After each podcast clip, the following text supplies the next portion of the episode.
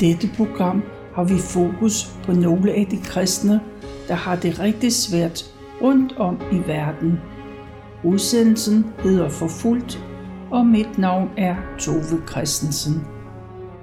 I dag blev over 300 millioner kristne forfulgt, og i den her udsendelse får nogen af dem en stemme, og informationen det er hentet igennem Dansk Europamission. Lige siden Dansk Europamission blev grundlagt i 1964, der har arbejdet været orienteret mod lande, hvor kristne forfølges og evangeliet kun er udbredt i begrænset omfang. Under den kolde krig, der koncentrerede man sig først og fremmest om lande, der var lukket for mission, og hvor kristne blev forfulgt. De organiserede bibelsmugling til Østblokken, hvor kristne ofte ikke lovligt kunne eje deres egen bibel. I dag er Dansk Europamission aktiv i det tyrkiske bælte, det vil sige fra Tyrkiet i vest og i Mellemøsten og Asien og ind til det vestlige Kina. I den her udsendelse, der har vi fokus på, hvordan forfulgte kristne de fejrer jul, og ikke mindst på, hvilke konsekvenser coronavirusen har i deres land. Men vi begynder med en julesang, julebuddet til dem, der bygger. Og det er Claus, Thomas og Louise, der synger.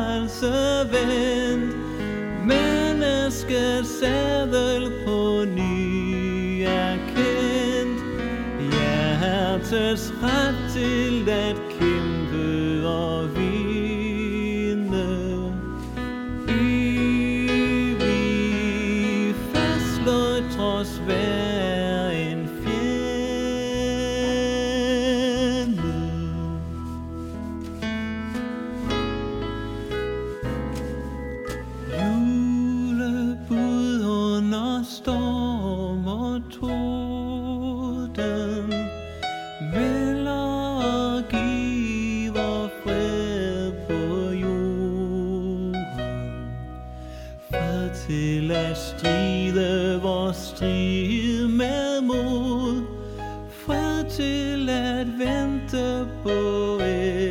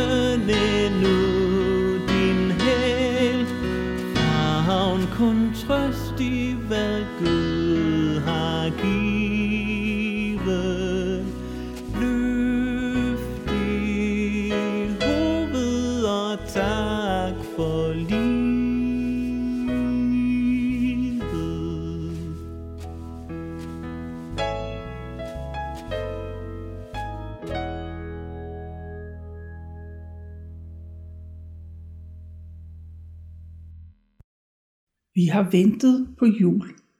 Men hvad er det, vi har ventet på? Det svar afhænger sikkert af, hvem man spørger. Og vi har spurgt en kristen kvinde i et lukket land i Centralasien. Hvad betyder julen for dig? Og svaret er, før jeg sagde ja til Jesus, havde jeg aldrig prøvet at fejre jul.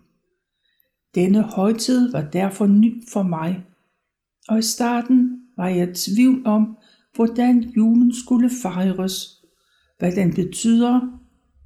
Nu ved jeg, at julen er en højtid, hvor vi fejrer, at Jesus blev født, og at han kom os nær. Og spørgsmål. Har I noget særlige traditioner i forbindelse med jul? Og svaret. Normalt fejrer vi Jesu fødsel i kirken. Børn og unge opfører et dramastykke. Vi synger julesange og spiser efterfølgende sammen. Herhjemme inviterer jeg og, mine, og min familie gæster. Vi bærer kager og tænder sterinlys. Børnene er altid så spændte. Efter vi har spist det sammen, synger vi en fødselsdagssang for Jesus og spiser fødselsdagskage. Hvis vi har givet gaver, deler vi dem med hinanden. Og hvis ikke, så er det også okay, for julen handler jo om Jesus. Vi har ikke mulighed for, for en åben og offentlig julefejring. I stedet for fejrer vi julen i hemmelighed i små grupper, og vi priser Gud for mulighederne for at fejre ham. Det var i Centralasien. Så skal vi til Indien, hvor Stelle er blevet spurgt om, hvordan de fejrer jul. Og Stella leder et sygeskoleprojekt, som Dansk Europa Mission støtter. Og hun får også spørgsmålet, hvad betyder julen for dig? Julen betyder, at Jesus blev født for min skyld, for at han kunne leve et liv her på jorden som et eksempel for mig, og dermed vise mig sandhedens vej. Han døde på korset for mig, blev begravet og opstod igen. Jesus lever og leder mig, så jeg for hver dag, der går, kommer tættere på ham. Jeg har brug for ham hvert sekund i mit liv, og det er derfor, at jeg vil dele hans kærlighed med mennesker. Julens budskab er vigtig, men det er ikke kun fejringen i december, men hele året deles med andre mennesker. Og spørgsmål. Har du nogle særlige juletraditioner? I Indien, hvor kristne udgør et mindretal, har vi ikke på samme måde som i Vesten tradition for at fejre kristne højtider. Hinduer fejrer hinduistiske højtider, og muslimer muslimske højtider. Men vi kristne markerer julen, nytåret og påsken. Ved juletid hænger vi stjerner op og har et juletræ og holder julearrangementer i kirken. Det er i den forbindelse god mulighed for at invitere vores ikke-kristne venner med og indvide dem i julens budskab. For eksempel så plejer vi at invitere enker og deres børn til et arrangement, hvor vi leger nogle lege og fortæller dem julens budskab. Vi bruger også denne højtid til at række ud til de fattige i byen. Og sammen med en julemand deler vi gaver til børnene. Jeg plejer selv en dag i løbet af juledagene at invitere mine naboer over til teselskab. Gennem vores samtaler får jeg ofte mulighed for at dele julens budskab med mine venner. Og spørgsmål. Hvordan bliver julen i år? Og svar. Julen bliver anderledes end i år end sædvanligvis på grund af pandemien. Indien har været hårdt ramt. I de første uger under nedlukningen var alle ramt af en stor coronafrygt, og alle lukkede deres døre fuldstændig i og blev i deres hjem. Da nedlukningen ophørte, åbnede jeg min dør for mine naboer, og vi udviklede en stærk relation. Jeg oplever, at de nu deler de personlige vanskeligheder, de står i med mig, og jeg får lov til at vejlede dem og bed sammen med dem.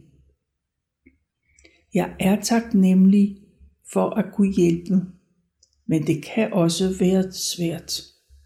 Det kan være vanskeligt, at folk kommer og banker på hos mig på et hvert tidspunkt. Men samtidig er jeg af den opfattelse, at hvis vi som kristne ikke giver dem vores tid, mister de tilliden. Generelt har nedlukningen som følge af covid-19 været udfordrende, både fysisk og psykisk trættende. Det er svært ikke at kunne tilbyde mine børn skolegang og ikke kunne tage dem med i kirken som følge af en nedlukning. Uanset de vanskeligheder, vi som kristne kan opleve, tror jeg på, at vi som kristne må gå på Guds kærlighedsbud om, at vi elsker vores næste, og i vores hverdag deler julebudet med, med verden. Sådan slutter Stella fra Indien.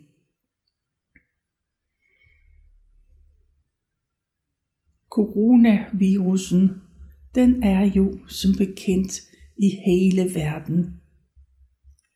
Men der er et sted, den faktisk hjælper kristne. Frimodige kristne, de hjælper flere nordkoreanske flygtninge end før. Før vi hører om det, så spiller vi sangen Glade Jul, og det er med Royal Music.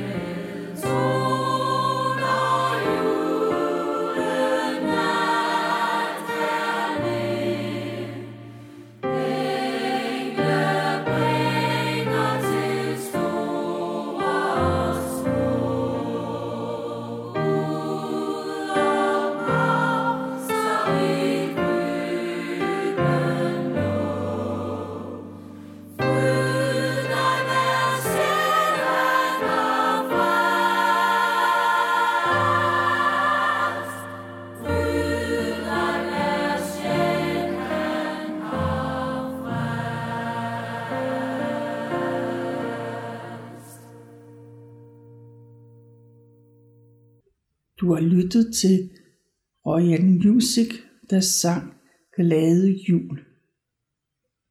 Kina giver ikke asyl til nordkoreanske flygtninge, men tvangshjemsender dem til Nordkorea, hvor de risikerer fængsel og tortur. Tim er en lokal projektleder, og han fortæller. Nordkoreanere flygter fra fattigdom og ekstrem undertrykkelse. Dog anser de kinesiske styre dem for at være illegale flygtninge, og de må konstant gemme sig for myndighederne, mens de udfører sort arbejde. På grund af covid-19 i Kina, så ønsker endnu flere nordkoreanere end før at komme til et sikkert tredje land. Det hjælper lokale kristne dem med. Og Dansk Europa Mission, de er med til at støtte. En kvindelig flygtning fortæller, min mand arbejdede på en kemifabrik i Kapsan-provinsen. En aften i september 2018 gik han i seng lige efter aftensmaden. Han fortalte, at han var træt. Den næste morgen kunne han ikke komme op, og pludselig døde han. Jeg tror, det skete, fordi han var blevet forgiftet ved konstant at være udsat for de farlige kemikalier på fabrikken. Men fabrikkens ledelse ville ikke udbetale nogen kompensation, og de gjorde endda ondt værre ved at holde en dårlig begravelse for ham. Derfor begyndte jeg at føle vrede og skepsis over for de nordkoreanske samfund, og jeg besluttede at blive afhopper. Jeg flygtede til Kina i 19 og arbejdede i køkkenet på en kinesisk restaurant. Men udbruddet af coronavirus tvang restauranten til at lukke, så jeg mistede mit arbejde. Jeg havde ingen steder at gå hen, og jeg var arbejdsløs. Men jeg fik gratis frokost i en kirke. Som mange andre nordkoreanske flygtninge ville vi hjælpe, fik vi hjælp af en venlig hjælpearbejder fra kirken. Med hendes hjælp lykkedes det mig af og til at finde arbejde. Men jeg skjulte mig for myndighederne. Sådan slutter afhopperen. Men nu har en anden bølge af coronavirus ramt Kina. Det har gjort det svært at finde arbejde og farligt blot at færdes på gaden. Lykkeligvis er denne kvinde og hendes datter nu kommet til Sydkorea, hvor de er i sikkerhed. De lokale kristne introducerer flygtninge for evangeliet, og for de fleste vedkommende er det allerførste gang, de hører noget positivt om Bibelens Gud og Jesus Kristus. Den kristne tro fremhæves i den nordkoreanske propaganda altid som en imperialistisk trick fra vestens side. Troen fremstilles som en del af en sammensværgelse, som skal føre folk væk fra socialisme. Nordkoreanere har hørt, at kristne missionærer er ulve, og de er derfor skeptiske, når de hører evangeliet. De ved ikke, at der bag disse asiatiske kristne, som hjælper dem på flugt til sikre tredje lande og viser dem Guds kærlighed, der står kristne i Danmark. Nordkoreanere kan blive meget helhjertede kristne, når de tager imod evangeliet. De sulter efter kærlighed, omsorg og tilgivelse – og måske derfor responderer de på, de på en meget meningsfuld måde, når de oplever Guds kærlighed. En anden nordkoreansk flygtning, som vi af sikkerhedshensyn vil kalde for Xing, han fortæller, jeg lider af medfødt polio, og jeg har aldrig kendt mine forældre. Jeg er født og opvokset på børnehjem, drevet af regeringen. Da jeg blev voksen, begyndte jeg at arbejde på et blomstergartneri. I perioden fra sidst i 90'erne til 0'erne, hvor fødevaremanglen i Nordkorea var meget alvorligt. Der kunne jeg ikke længere arbejde på gartneriet. I stedet begyndte jeg at tikke på gaden. Jeg brugte min tid på at tikke omkring markeder i Nordkorea. I dag mødte jeg en kinesisk handelsmand på et marked.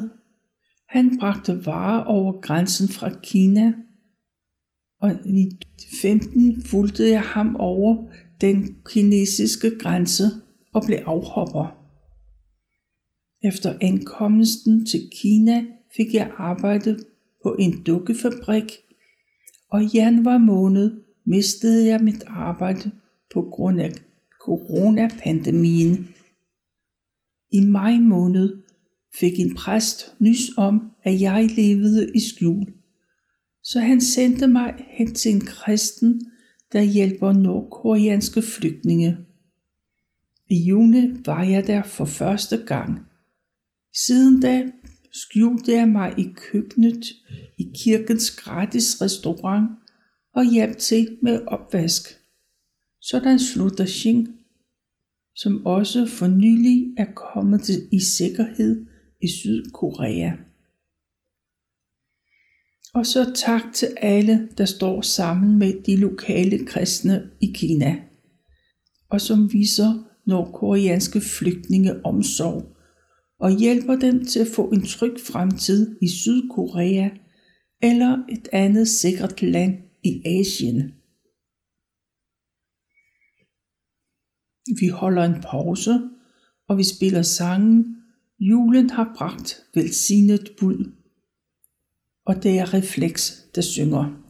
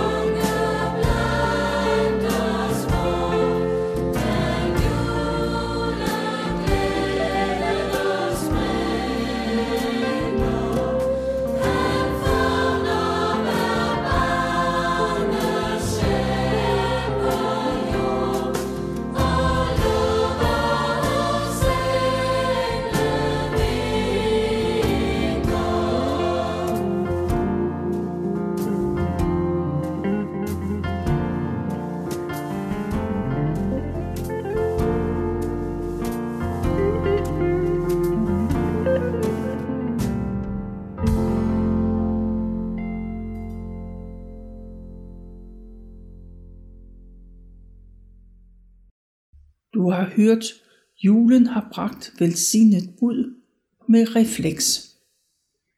Og hvordan er det så at være kristen i Nordkorea? Der er det forbudt at være kristen, da kun kommunistpartiet, juk-ideologien, er tilladt. Det er en sammensurium af persondyrkelse i Kim-familien og socialisme. Kim Il-sung voksede op i et kristent hjem og misbrugte sin viden om kristendom til at skabe en ideologi, hvor han selv blev dyrket som en gud.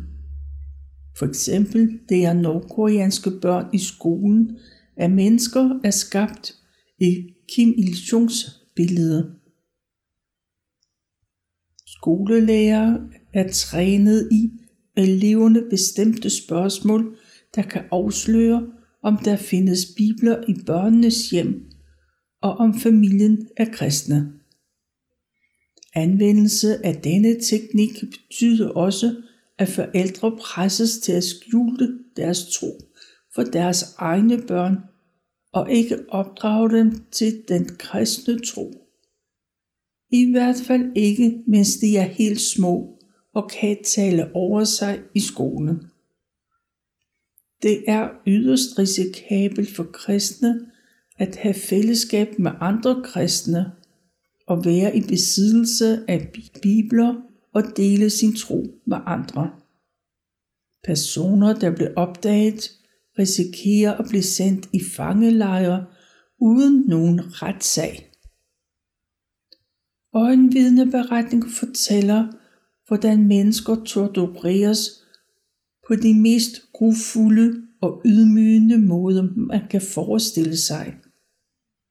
Ifølge nordkoreansk straffelov kan en hel familie straffes, hvis et familiemedlem gør noget ulovligt, ligesom familier straffes for familiemedlemmers forbrydelse i tre generationer. Den nordkoreanske styre har således skabt et undertrykkende samfundsstruktur med et indbygget socialt pres, så befolkningen holdes i et jerngreb. I hovedstaden findes enkelte kirker, men de fungerer som udstillinger, hvor regimet forsøger at give gæster fra udlandet indtryk af, at der er en trosfrihed i landet. Den officielle fødevareforsyning og sundhedsvæsenet er i praksis brudt sammen. Danske Europamissionsgiver sikrer, at medicin, mad og såsæd indføres til de forfulgte kristne og andre nødlidende i Nordkorea. Desuden får nordkoreanske flygtninge i Kina hjælp til at rejse til et sikkert tredjeland, da Kina ellers tvangshjemsender dem til fængsel i Nordkorea. Ja, det var barsk.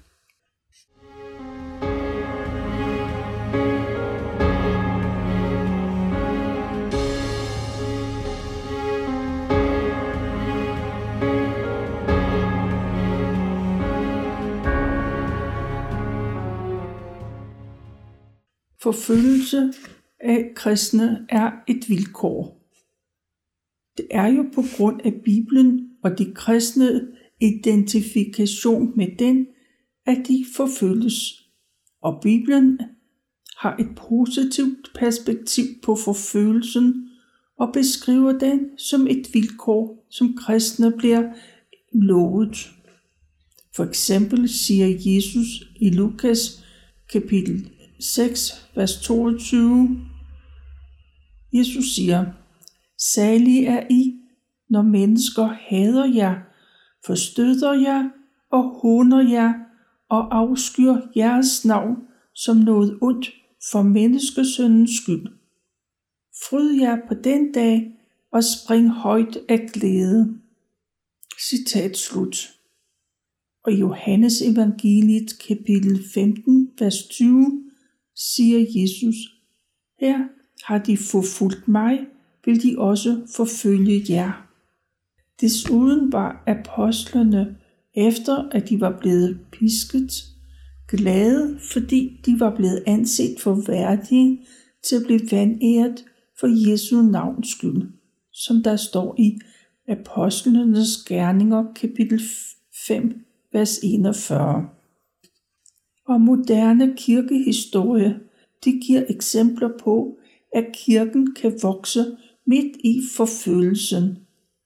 I Irak, der anslår man, at 5.000 og i Syrien 20.000 muslimer og personer med anden ikke-kristen baggrund har konverteret til den kristne tro siden islamisk stats entré i 2014.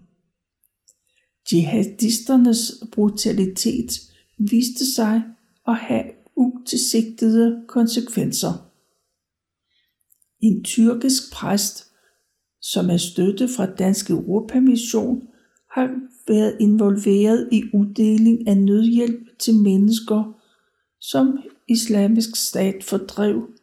Han har sagt, i løbet af borgerkrigen flygtede årligt 25 medlemmer i menigheden. Kun jeg som præst er tilbage af den oprindelige menighed, men kirken er fuld. Jeg har fået en ny menighed. Mange muslimer kommer til kirken. De er trætte af islam, al ødelæggelse og drabene. De siger, I kristne er fredelige og tjener fredens Gud. Kun et mindretal af de konverterede i Iran og Syrien står endnu offentligt frem, da prisen kan være dødstrusler for terrorister, chikane fra myndighederne og social pres fra familie. Ifølge Dansk Europamissions samarbejdspartner er konvertitternes valg dog velovervejet. De ved, hvad prisen for at følge Jesus kan være i Mellemøsten, og de har brug for oplæring i en sund forfølelsesteologi, så de kan håndtere smerte. Deres andel kan ikke opveje det betydelige højere antal af kristne fra de traditionelle etniske kristne mindretal, som har forladt Mellemøsten. Men udviklingen er bemærkelsesværdig, da den har fundet sted under voldsomme forfølgelser. Og her under coronapandemien, der vokser kirken også, og kristne, de vælger at stå offentligt frem. Vi øh, holder en pause, og Stig Rossen synger Hellige Nat.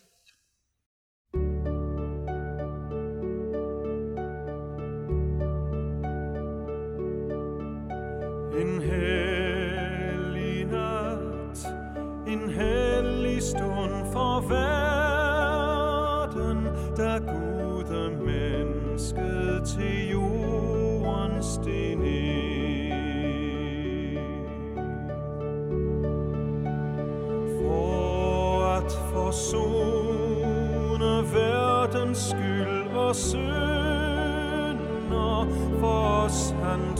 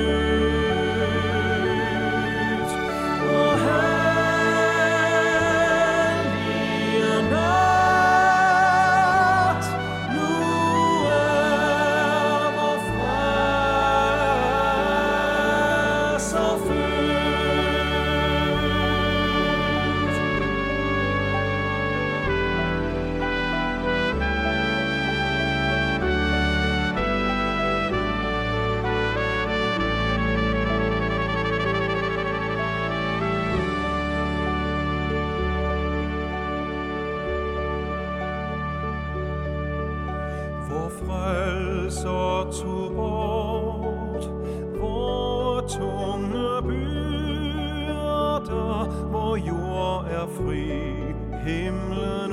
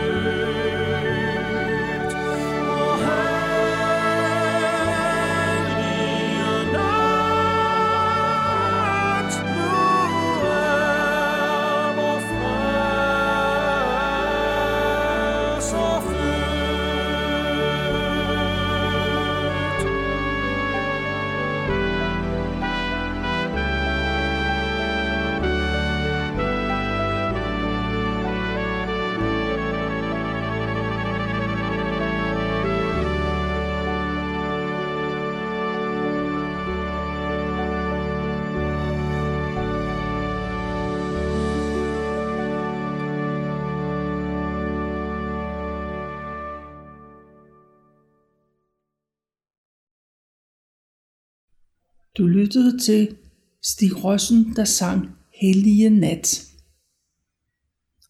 Dansk Europamissions generalsekretær Samuel Nyman Eriksen har skrevet, og overskriften den er Lad os fejre jul med Nordkoreas kristne.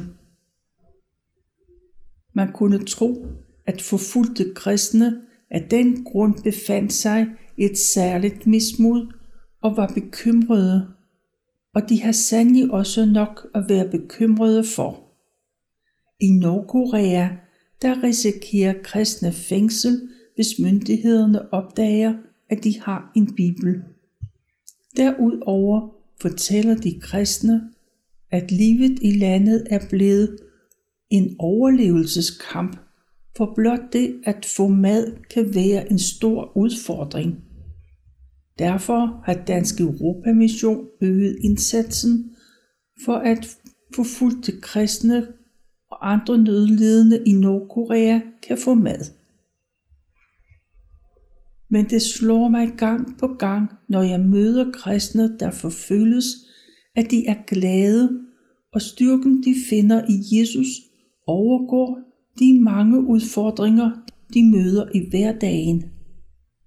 Mange forfulgte kristne erfarer i deres hverdag, at ordene i Romerbrevet kapitel 8 og vers 31-39, at de er sande. Noget af det, der står, det er, er Gud for os, hvem kan da være med os? Hvem kan skille os fra Kristi kærlighed, nød eller angst, forfølgelse, sult eller nøgenhed? Men i alt dette mere end sejrer vi ved ham, som har skabt os. Citat slut. Når du og jeg fejrer jul, vil de kristne i Nordkorea også fejre jul. De vil ikke frit kunne mødes i, i lovlige kirkebygninger, men de vil mødes i hemmelighed, mens en af dem holder vagt og mindes, at Jesus kom til jorden, og hyrderne hører englene synge. Fred til mennesker med Guds velbehag, sådan som der står i Lukas evangeliet kapitel 2, vers 14. Du og jeg kan denne jul opleve den samme fred og glæde, som de mærker, En glæde og fred, der overgår vores menneskelige forstand. Og så langt generalsekretær Samuel Nyman Eriksen. Det han har skrevet, det er et par år gammelt, men det rammer meget godt ind i, hvad julen er. Og med det her, så vil jeg bare sige, ønskes en rigtig glædelig jul og et velsignet nytår.